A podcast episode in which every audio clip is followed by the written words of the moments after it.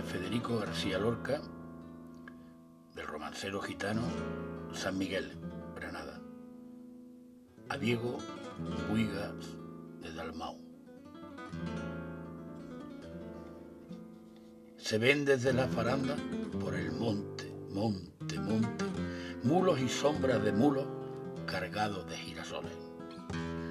Sus ojos en la umbría se empañan de inmensa noche. En los recodos del aire cruje la aurora salobre. Un cielo de mulos blancos cierran sus ojos de azogue, dando a la quieta penumbra un final de corazones. El agua se pone fría para que nadie la toque, agua loca y descubierta por el monte, monte, monte.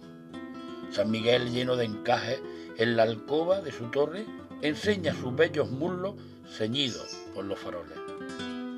Arcángel domesticado en el gesto de las doce, finge una cólera dulce de plumas y ruiseñores. San Miguel canta en los vidrios, efebo de tres mil noches, fragante de agua colonia y lejano de las flores. El mar baila por la playa, un poema de balcones.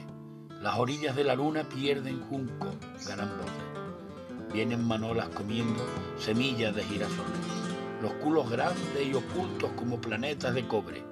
Vienen altos caballeros y damas de triste porte, morenas por la nostalgia de un ayer de ruiseñores.